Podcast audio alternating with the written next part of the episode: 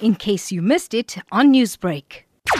We realize that there is a big problem in one of the specific economic sectors, and that is in the domestic workers market. It is a totally unregulated and full of abuse market. So what we did was we created an app that will bring balance between both the employer and the employee. In the sense that all the normal pillars that such a relationship rests on and that was formerly never regulated will now be regulated in the app. For instance, a contract can now be done in the app. All the communication can be done and all the other legal requirements can be attended to. And then coupled to that is a payment mechanism for the salaries, which is at first total free in the hands of the employees.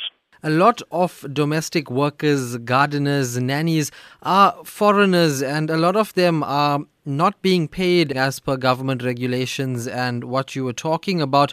So, how are you going to actually tap into these sectors to try and then help these people as well? That we definitely aim to. We have to take it in phases. Phase one that was rolled out concentrates on the South African citizens, and it concentrates just on basically the regulation. And then the next phase will be UIF registration, uh, as well as workman compensation registration, the payment of the fees, and all the reports that have to be sent in.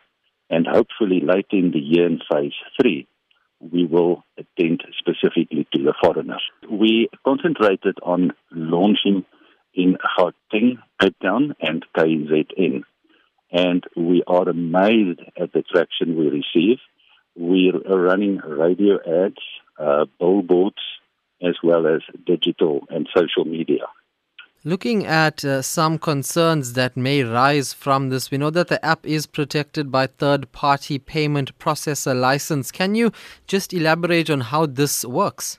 As is normally done he or she normally transfer by EFT the salary will transfer the salary to us. It will be credited into the app, and then the employee has all the traditional banking set inside there. So the employee can transfer all or only a portion of the salary back to their main bank account, make payments, EFT payments by Edgar's account. They can uh, create vouchers to be spent all the retailers. They can draw cash. They can even donate money to another in Timbuktu just by means of creating a voucher. Newsbreak, Lotus FM, powered by SABC News.